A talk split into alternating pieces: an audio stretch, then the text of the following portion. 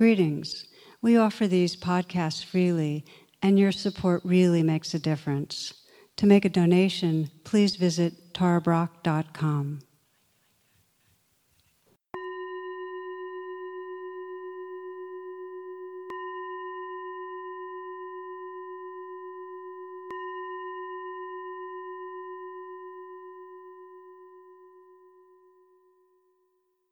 There's a classic tale that I wanted to begin with, and it's about two brothers who worked on a, a, family farm together, and one was single, and the other had a family, wife, and children. And at the end of the day, they would share the proceeds of whatever they earned. They shared everything equally.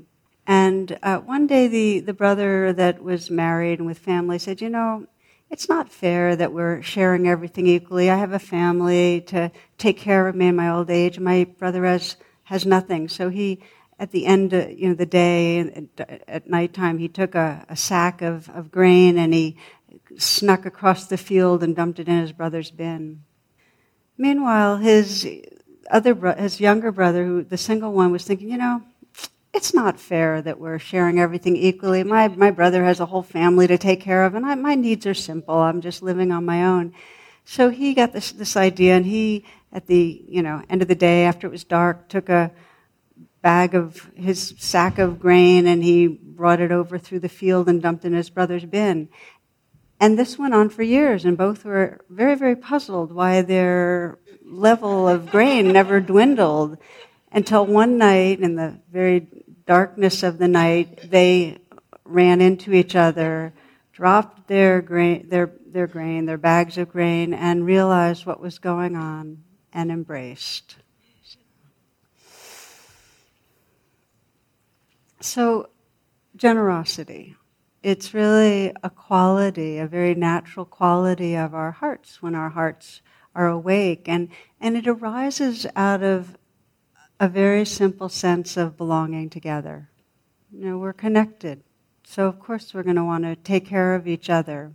And in, in Buddhism, uh, the, the story of the Buddha's awakening was very distinctive that the very first of the spiritual perfections that the Buddha taught about, uh, spiritual perfections, the expressions of the awakened heart mind, the very first one was generosity basically consider it's an it's the active expression of loving kindness. And so the buddha talked about it and then also we have from the poet Hafiz i thought i'd read you a very short little essay. It says has a man talking to Hafiz the sufi poet about a profoundly enlightening experience and he had a vision of god and an experience of merging with light and love.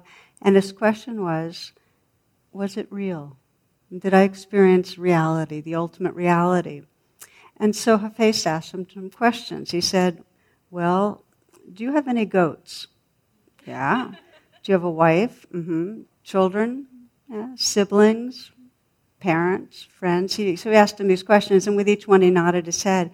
And he said, The realness of your experience shows itself through the kindness you express with each being of your life.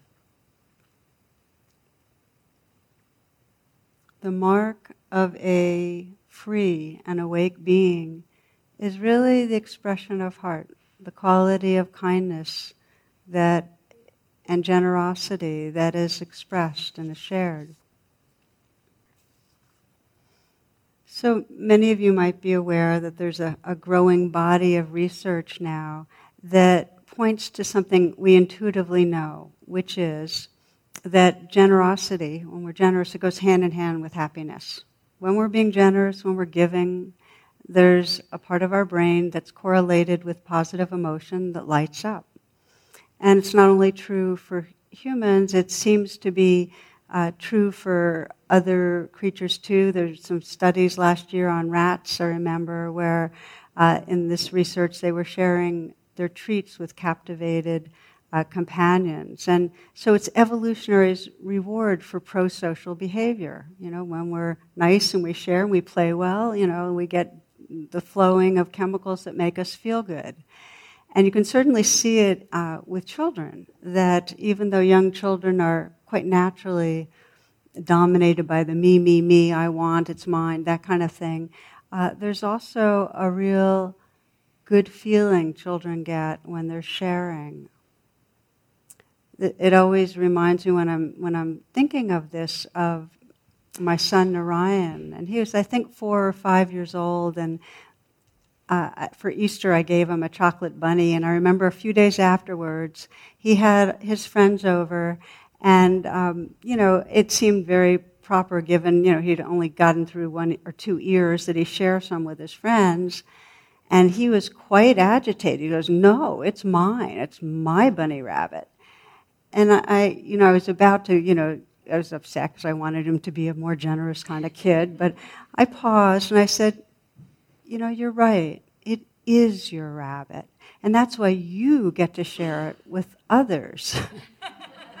so he thought a bit because he knows that I could be tricky, but he, but he lit up, you know, and he had this great smile and this, with this real dignity, broke off pieces and he gave it to his companions. It was great to watch so it was kind of just thinking of that story reminded me of uh, this bus driver who tells a story about he was driving a, a you know some a school bus at, you know on a trip or something, bunch of young children on it, and and the a little girl came up and handed him a bunch of peanuts, and he said, "How nice!" So he ate the peanuts. He thanked her. He, he thought that's very it's cool. They're being generous she went back and played with, was back talking with her friends, and she came up with another handful, and he said, wow, you know, ate the peanuts. And then the third time he said, hon, you keep the peanuts, you and your friends, you eat them. At which point she goes, oh no, we just like sucking the chocolate off of them.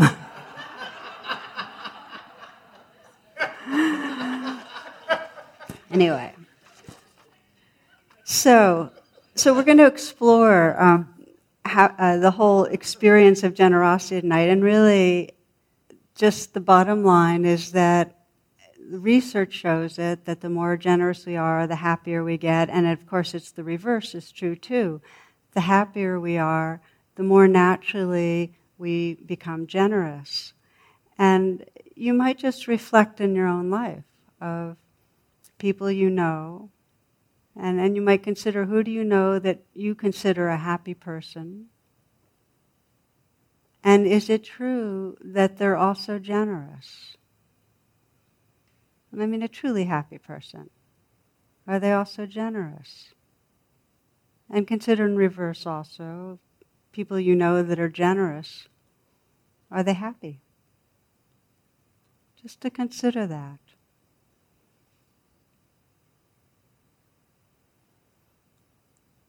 I think if we look at the real flip side of it and ask ourselves if somebody we know is really selfish or self centered, are they happy? I mean, and we know it for ourselves, and we're really focused on ourselves, even when we're getting what we want, we're not feeling that great. So we'll look a little bit through a developmental and an evolutionary lens, which I like to do and um, in a way, we can sense that the grasping or wanting for me, moi, moi, moi, you know, navigating with, you know, the, the whole filter of what's it going to do for me is completely appropriate at certain stages of development. And we have to individuate, we have to be concerned about taking care of ourselves. And at some points in our lives, even you know, even when we're much older, more mature, we really have to make sure we're taking care of ourselves. It's easy not to. So it's completely appropriate. Um, but if we look more closely, well, what's behind grasping or self centeredness? It arises out of a perception of separation. That I am separate and the world's out there, and there's not much sense of we, it's mostly me. You know, it's very much focused on what's in here and what's out there as a part. And, and so the, with that, there's a fixation on, you know, am I meeting my needs? And um, you can see it with the parts of the brain that the reptilian and the limbic system are designed to focus on self and self's needs. And then, if we think of the more recently evolved parts of our brain, And there's a whole neural net in the frontal cortex that has to do with relationship that can has mirror neurons and can sense what others are intending and feeling and so on. Our more recently evolved brain is designed to sense we, sense relationship. And as I mentioned before, when we collaborate, when we're generous, when we act on behalf of the common good, there's a reward that we get biochemically that then encourages us to do it more. So, what happens is sometimes these two different dimensions of a separate self and a more mutual belonging self, uh, sometimes we end up having a jarring experience of we're not fully landing in either. And we have a sense that we want to develop more of that sense of we, but we keep getting hooked or regressing into separate selfhood. When there's a real evolution and stability and that sense of connectedness, um, we're no longer driven by grasping and aversion. That doesn't mean we don't take care of ourselves, but it's no longer, it no longer possesses us. And so there's some beings that we can say seem pretty evolved. I mean, the Dalai Lama, there's a classic story that I've always loved about the Dalai Lama, and it's called the Dalai Lama's birthday present. And some of you might remember it. It's really cute. You see on this card that he's opening up this big gift, and it's got ribbons, and all the other monks are surrounding him, excited. And he opens it up, and inside, and he looks inside, and he goes, "Oh, nothing. It's empty. Just what I've always wanted." you know. And that's the deal. There's just no grasping. So it feels like in exploring this tonight that um, here we are on, for those that are from this country, on Thanksgiving Eve. And we're also at a time, you know, in terms of our social events that are really striking, dramatic, and painful. And it feels like this interplay of the more primitive self, the fear based self that's grasping and pushing away, and the more evolved self that senses our mutual belonging is particularly important to look at. And if you think of, uh, well, maybe I'll first read you something last year that Jon Stewart uh, said as he was approaching Thanksgiving. He's uh, right afterwards, actually. He said, "I celebrated Thanksgiving in an old-fashioned way." He said, "I invited everyone in my neighborhood to my house. We had an enormous feast, and then I killed them and took their land."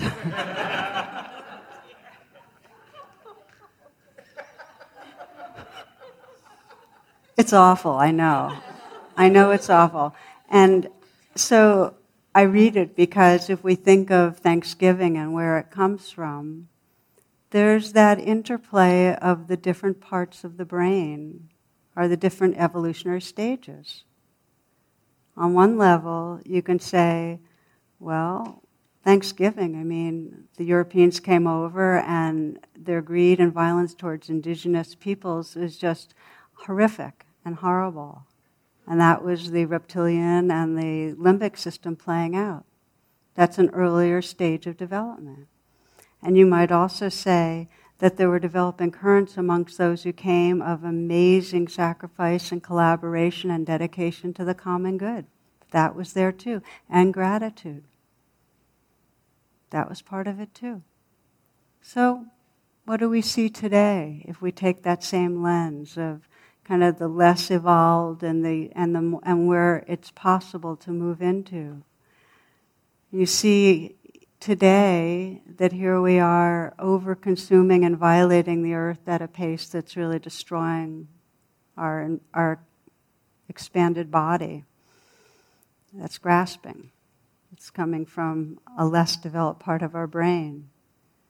And we see just this week, again, separateness, that sense of unreal other that I talk about, other out there, with the ruling on the tragic killing of Michael Brown. I mean, we see, how can we not see it highlighting the continued presence in our society of racial injustice and violence? That's the fear. We're a fear based limbic society. When this kind of stuff happens, it's coming from that part of the brain.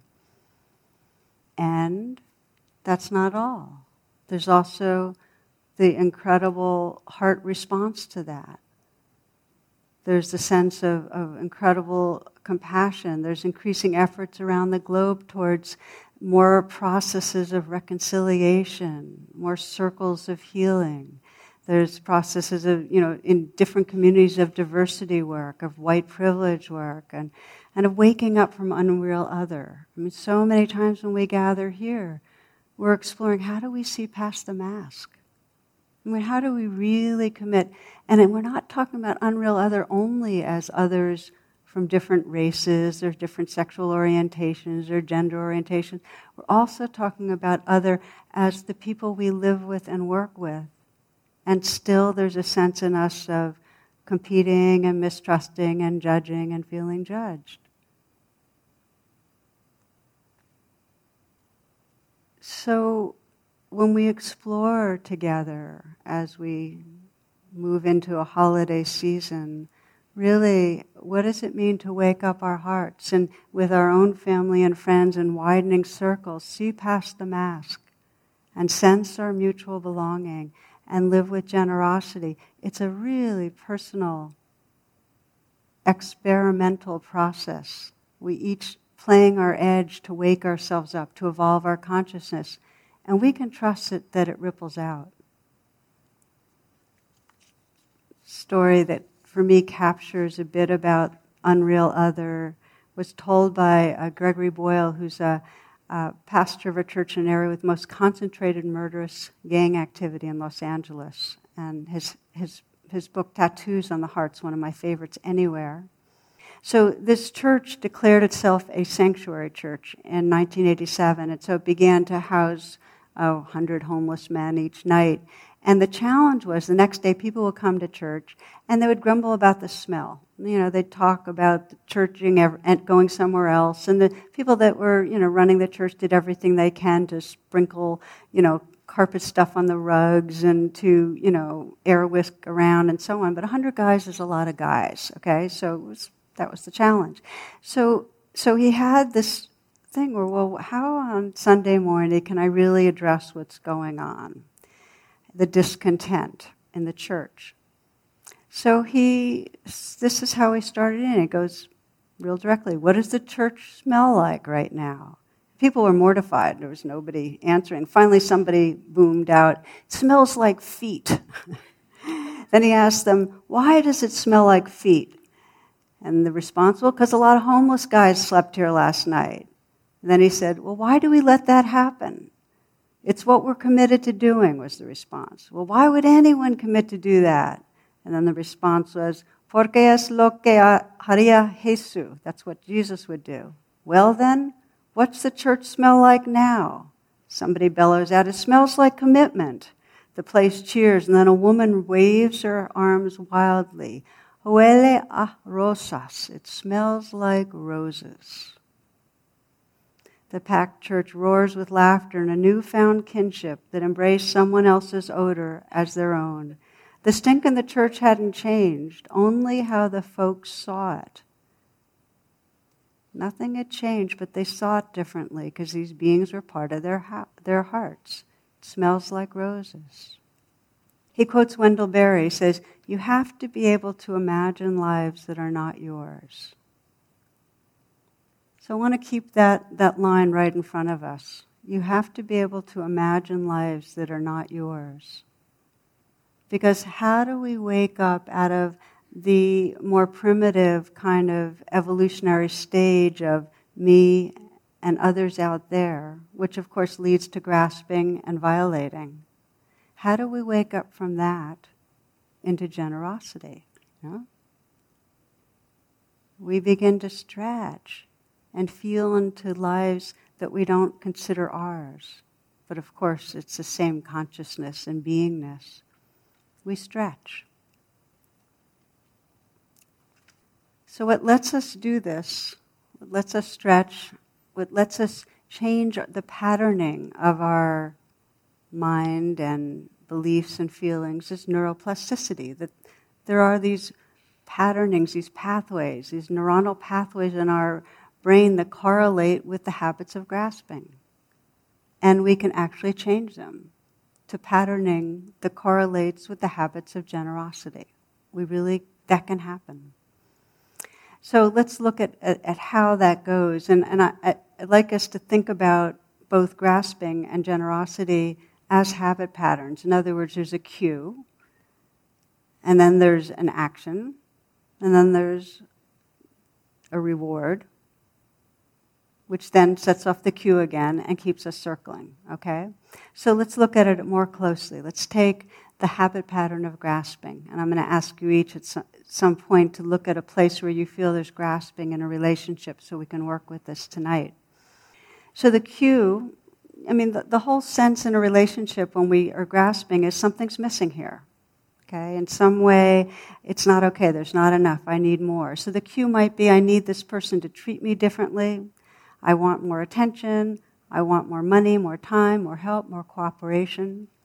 So grasping starts in a relationship where we have a sense that something's missing and we want something more. And it's either a thought or a feeling. Okay? That's the cue. And then we act. We either do a favor to try to get them to do something for us, or we judge them into trying to try to get them to do something different for us, or we in other ways try to control things. So we do some action, some way of we might withdraw, but there's something we do to try to get what we want. That's the grasping. And then there's a reward, which either they, they cooperate or we get something or we have a feeling of being in control. There's some temporary reward, which then has us do more, more of the judging or manipulating or whatever it is. Now, the deal is that when we're grasping for another to give us more in some way, it never really works. We just get a temporary hit. And it's really temporary because they usually begrudge it and there's a closed heart. So it never really works. And yet we get enough so we kind of get hooked on our strategy. Story of an older woman in Miami on a park bench. And a very disheveled, tattered guy comes and sits next to her. And so she says, So, how are you? What are you doing? And he goes, Well, I'm just out of prison. How long are you in prison for? 25 years. Oh, so what, what were you in for? And he said, Well, I murdered my wife. Oh, so you're single. you get it, right? so we have agendas, you know, and it's real. it's a crazy, crazy story to illustrate that point, I know. the point here really is that when we have an agenda and are wanting somebody to be different and are wanting more, we don't end up getting what we really want, which is connection. It doesn't work. And over the long term, we get in these habits with our family and friends of, of wanting and having our subtle or not so subtle ways of trying to control or grasp. And it creates a, creates a pretty deep sense of, of separation and sadly, that separation creates more of a want, and we keep circling. A story I heard I wanted to share with you of uh, this is a woman who was volunteering at a, at a hospice, and she was with a woman who had cancer and who didn't have very long to live. She had a large tumor on her tongue, and she, she loved to talk, but of course she could barely talk. And so, but she spoke a little. And so they, they had, you know, they, they would talk now and then, but one, one day she got there and the woman was sitting on the edge of her bed and she had only had a little time to live, but she was dressed and about to go home. And here's what had happened. She said a few nights past she had had the worst nightmare of her life. She dreamed the staff at the hospice told her she was next to die, and she woke up at 4 a.m. paralyzed with fear and, and you know, God, no, no, why? You know, I can't die. And she was flooded with a sense of separation, but not only from God, but from her husband. And then she started getting in touch with how she had lived for so many years, resenting her husband because he wasn't giving her everything she wanted. You know, she wanted him to give her more of a sense of financial security, and she wanted him to do things more her way and bring up the children the way she wanted. And she was always feeling let down and judging and resentful that he wasn't doing enough. And so she had this flash of realization uh, that it was not her time to go. She needed to be able to speak and let him know that she loved him and she loved him just for who he was. So uh, in the next two days, the tumor shrank, had shrunk. It shrunk down, and she could leave, and she had enough time to speak from her true self and to speak that deep place that knows what enough means, that knows that I love this being just as they are. So then she could come back, and as she did, she returned to the hospice and was able to, to die peacefully.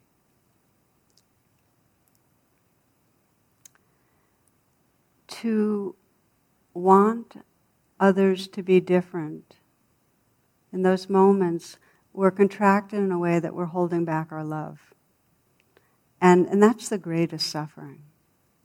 To not let that loving flow, to have it caught in that, that tangle of things should be different. Um, we don't like ourselves when we're in it. it. We're hooked, but we don't like ourselves. And the deep suffering is we're not free to really experience our connection and our loving.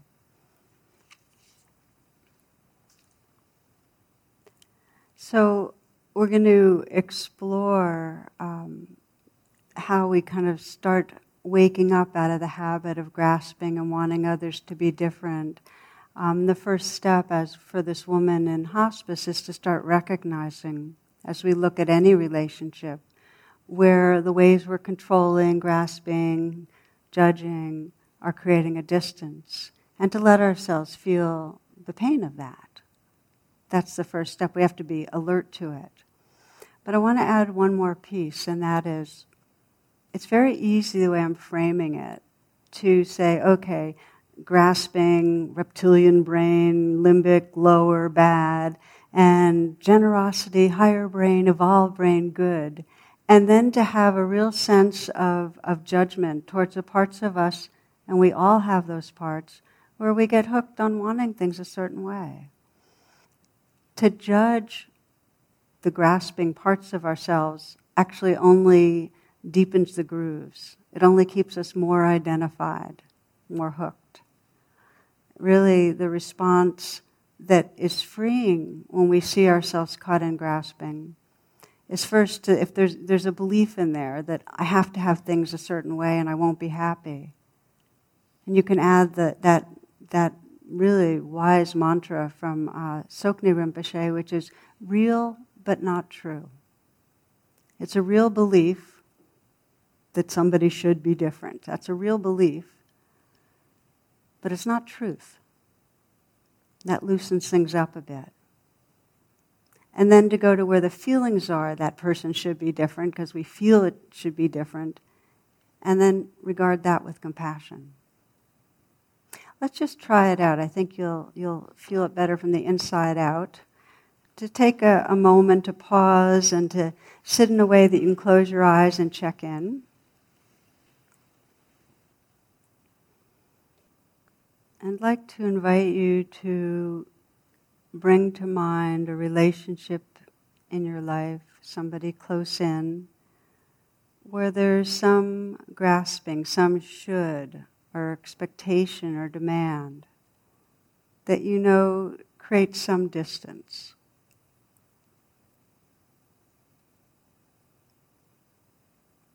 Where you're wanting someone else to be different.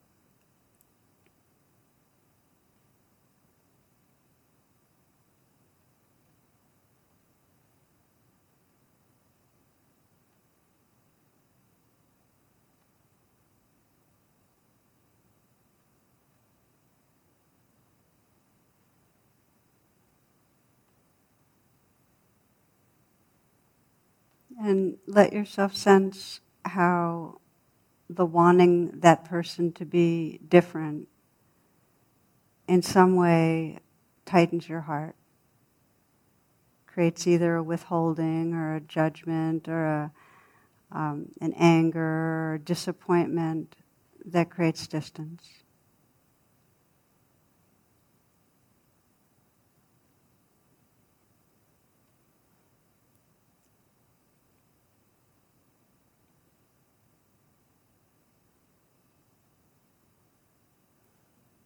And take a moment to sense your, your deeper intention. That what most matters to you in this relationship. Just let yourself get in touch with that.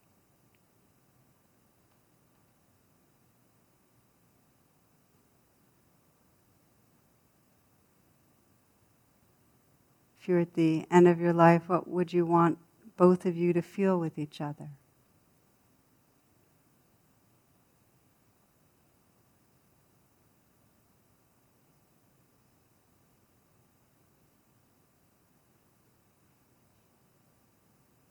Just taking um, some moments now just to hone in a little more, investigating what's currently going on. What's a situation that might bring up your habit of having a demand or an expectation or grasping some way the other person's behaving or letting you down, not treating you the way you want to be treated are not behaving, treating themselves or other people the way you want them to act, whatever it is.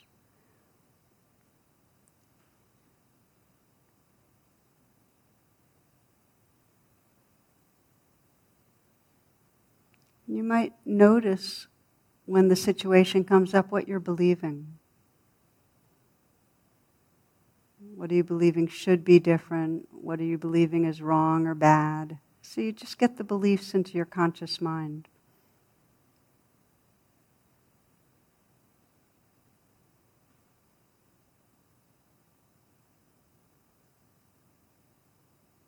You might surround the belief with a real but not true mantra. You know, it's okay, so this is really what the belief is. That doesn't mean it's truth, but give it a little space. And come into the body and just feel underneath the belief what, what's upsetting that, or what's missing, the sense of something's missing or wrong in your body that keeps the grasping going, that keeps you wanting things different. Maybe a sense of vulnerability, a sense of not feeling cared about or respected or important. It might be a sense that there's something you're not going to get in your life that really matters.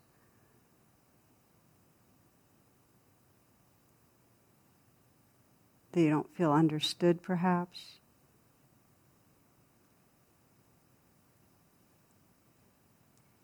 And for now, just let yourself feel what's underneath there that just wants your own attention and see if you can bring as much tenderness towards it as possible. For some, it might be helpful to put your hand on your heart. And just forgive that vulnerability for being there, accept it, offer it whatever message of presence or love or kindness is most comforting and feels most healing right now. Sometimes simply, I'm here with you right now. Or I'm sorry and I love you. That mantra from the Hawaiian healer, Hew Len.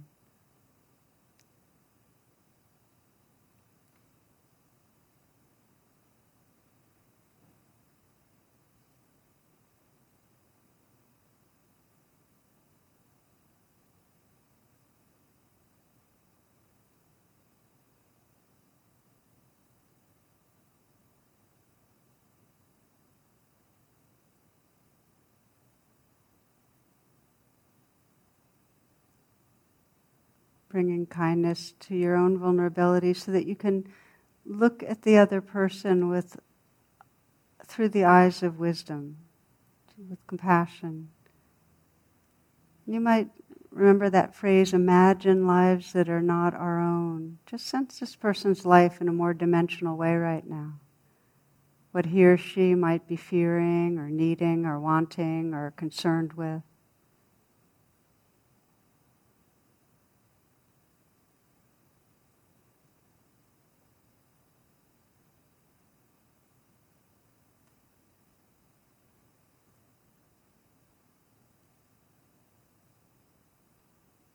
So that there's more space in your heart to let that person be as they are, to love them just as they are.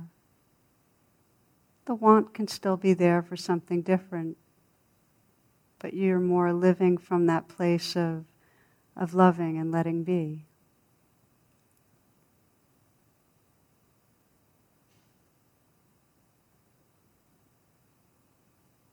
That it matters more to love than to get your way.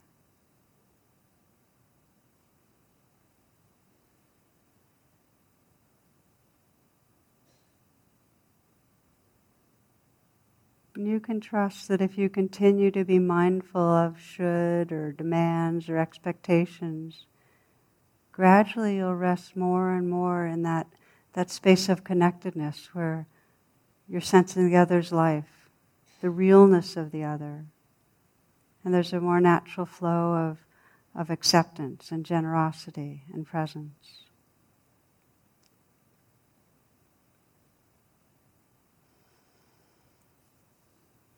Please take a few full breaths and come back.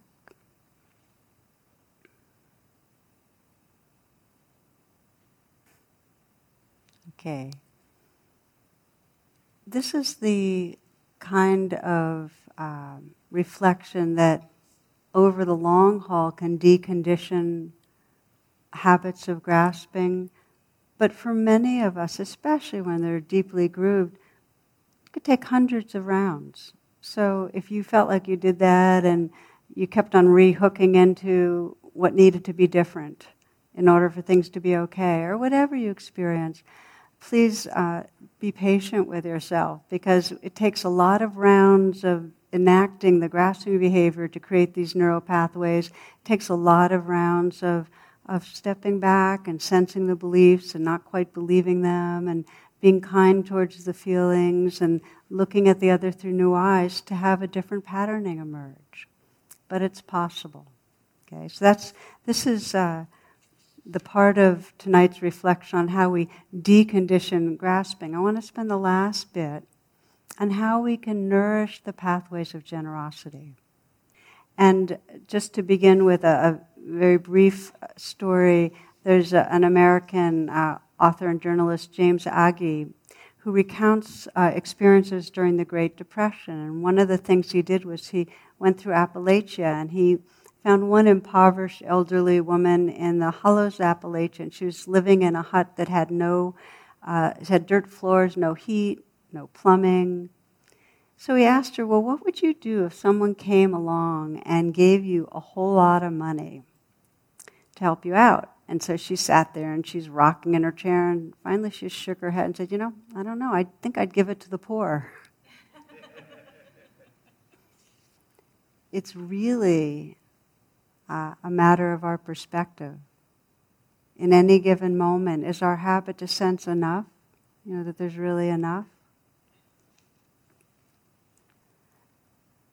There's a magic to, you know, sometimes I use the phrase, you know, this is it, to sense I could die now, you know, to really feel that fullness, that, that what we have is full, is, it's really enough.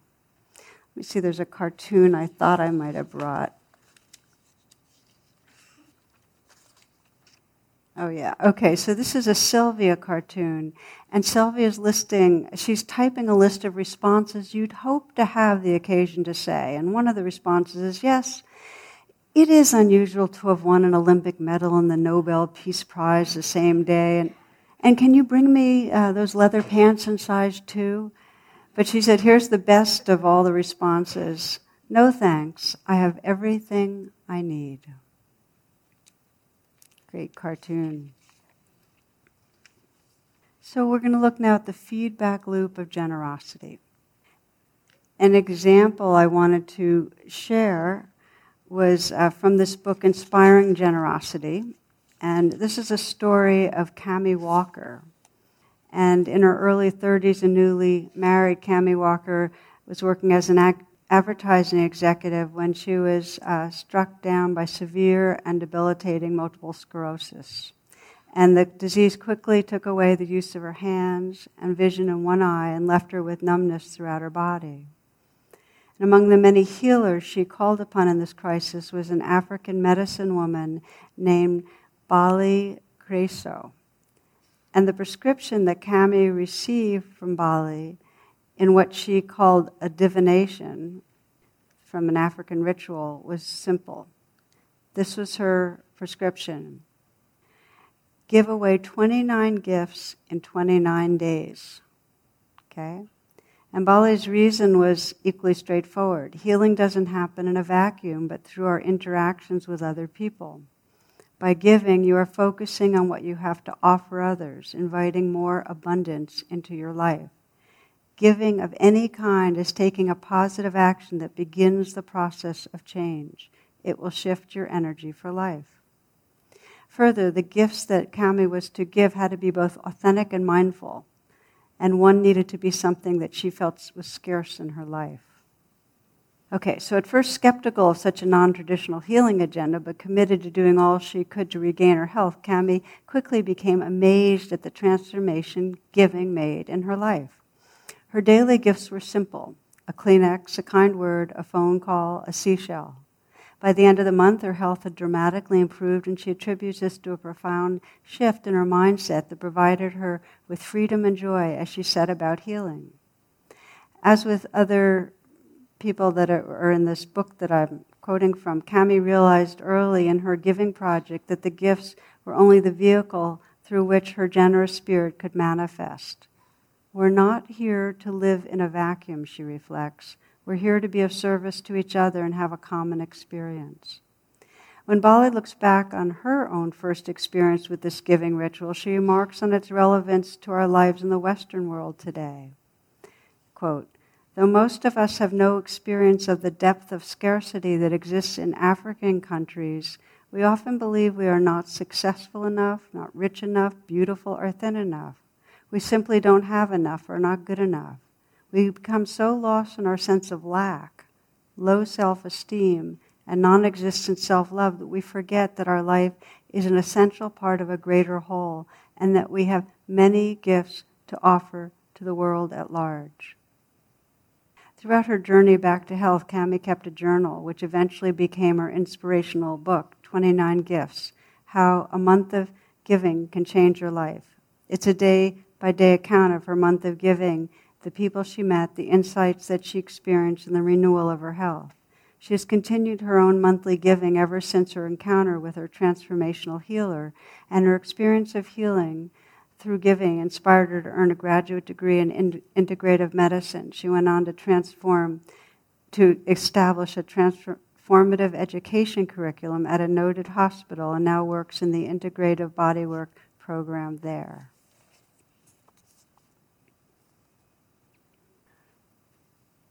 So I wanted to read you the whole story because there's a real power in what's behind it. That each one of us has a naturally generous heart. We're not in the habit of manifesting it sometimes out of fear, out of self, out of the sense that something's missing in my life and I need to get it. But when we, this is such a perfect example of let's just say commit and just do it. It's an outside in thing. Just start doing it. And we start finding that in the giving and in the responses, we enter this uh, flow of loving that powerfully changes our body, our hearts, and our minds. Powerful. So interesting to me that the cue for Cami was that I have something to offer. She had to keep remember, I haven't I have something to offer. And that shifted her from a sense of lack and disease to a sense of fullness. So, the habit of generosity begats more generosity, and we kind of know it that people respond really well, and then that encourages us to give more. And we also know what it's like when we're with somebody who's generous. You know, when somebody gives something to you, you know that feeling of you really want to give something back? And I'm not, it's not just so, well, you know, I want you to like me too. It's like it's such a natural thing to want to be part of that, that flow of loving. So the Buddha, as I mentioned earlier, named this activity, this expression of loving kindness, as the first of the expressions of the awakened heart. And in, Buddhism, the Pali word is dana, forgiving. And it's in, it's very much integrated into in Asia into daily life. The sense of the um, happiness that comes with sharing and with giving, and it's definitely a part of the spiritual process. You go to a monastery in Asia, and you'll be fed and clothed and offered the teachings for free. And it's because the culture so values spirituality that people make it possible to build the monasteries and to have, you know, have the monks fed and clothed. And so in, in this country, we're really trying to do the same thing. And as those that come here know, that we, we hope for donations, which is dana, giving, to help us be able to afford to, but there's no charge. Doors are wide open. And those listening to my talks know that they're given freely. And what makes it work is there's this, it's not like, I do this, so you'll do that. It's this flow, this back forth of sharing what we love and of giving to each other that creates such a rich environment. This is the uh, poet George Eliot. If you sit down at the set of sun and count the acts you have done, and counting find one word that eased the heart of him who heard, one glance most kind that fell like sunshine where it went, then you may count that day well spent.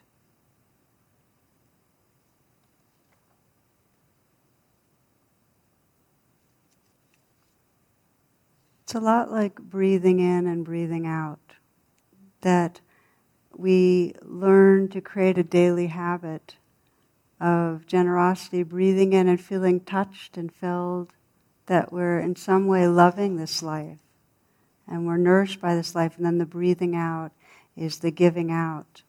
And so to be very specific about it, if you leave here tonight or leave listening to the talk and you want to actually deepen those neural pathways of generosity, um, there's a few simple steps.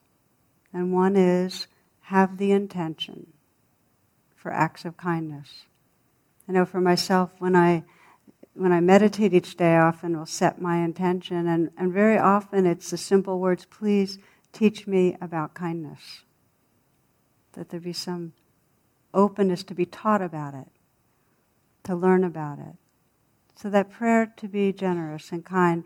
And then the second part is very actively commit yourself, maybe three times a day, that in some way you know you're going to have three acts of generosity. It could be in an email, just saying something you know will make another feel better, or it could be a smile, or opening up a door. There's so many ways that we can touch each other. One of the five pillars of Islam is charity, and each year at the end of the month of Ramadan, each household is asked to give 2.5% of their, of their earnings to the needy. A group of poor people went to the Prophet Muhammad's son in law and asked him how they could help others if they had nothing to give. And he told them if they did not have something to give, then ask them to smile at others and do their best to make sure that everyone whom they encountered felt cared for. Just think, what a cool thing if we went through the world and in some way there's this intention that anyone we encounter, can we in some way convey that we care about them? That alone.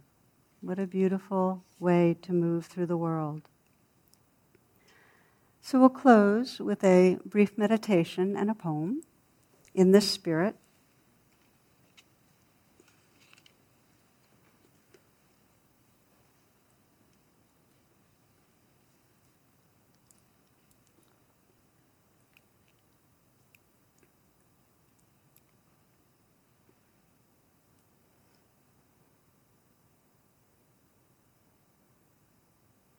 Feel yourself arriving in the life that's right here by relaxing a little in the body so you can feel your body, feeling the life inside the body.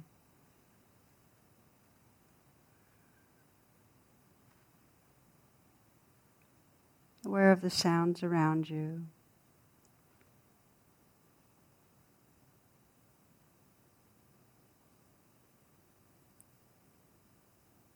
Become aware of your breathing so that as you breathe in, You can feel that you're letting in, taking in the nourishment of the universe.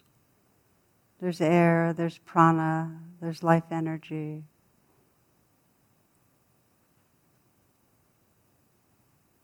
Just sense that as you breathe in, you're taking it in at a most cellular level, even the spaces between the cells, nourished by the light, the love, the energy that's here.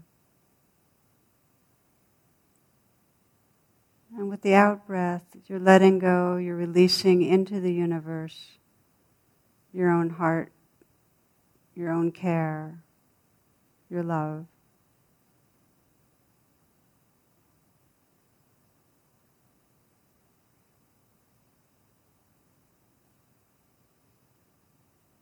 As if when you breathe out, the light and love of your being could spread out and spread across the world.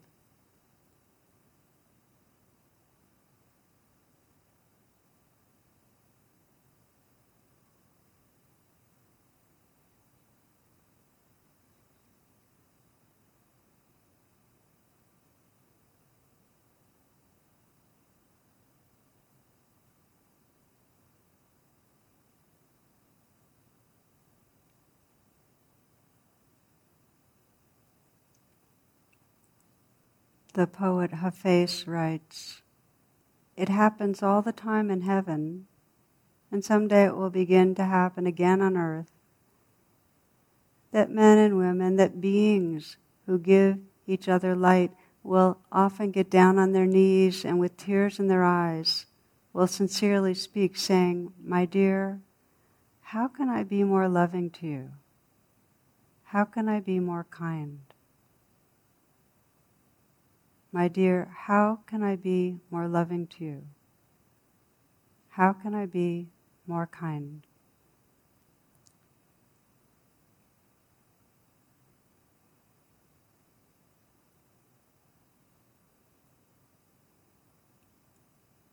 As we enter this season of awakening hearts, you might sense in your own life, just for this moment, one person Imagine that you're, you're asking that question. How can I be more loving to you? How can I be more kind?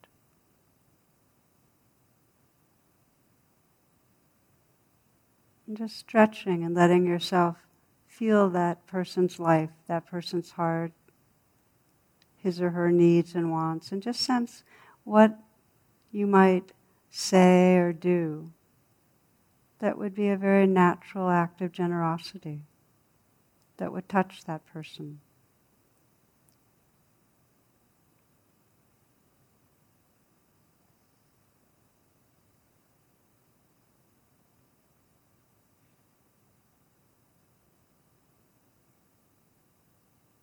It could be as simple as a hug and the words, I love you,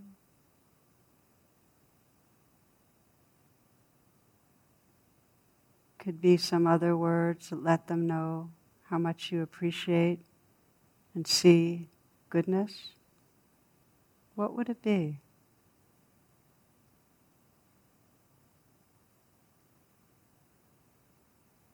You might imagine offering whatever the words or touch or action is, just to feel your intention towards loving connection. Sense what's possible.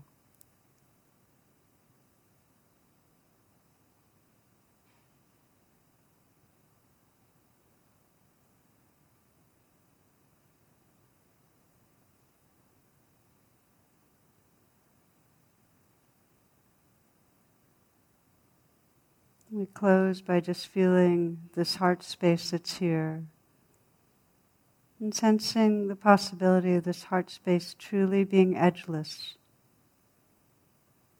inclusive,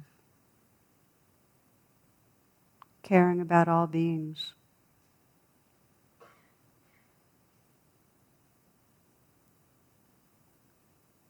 May all beings everywhere be filled with loving presence, be held in loving presence realize their very essence as loving presence. May there be peace on earth and may there be peace everywhere. May all beings everywhere awaken and be free. Namaste.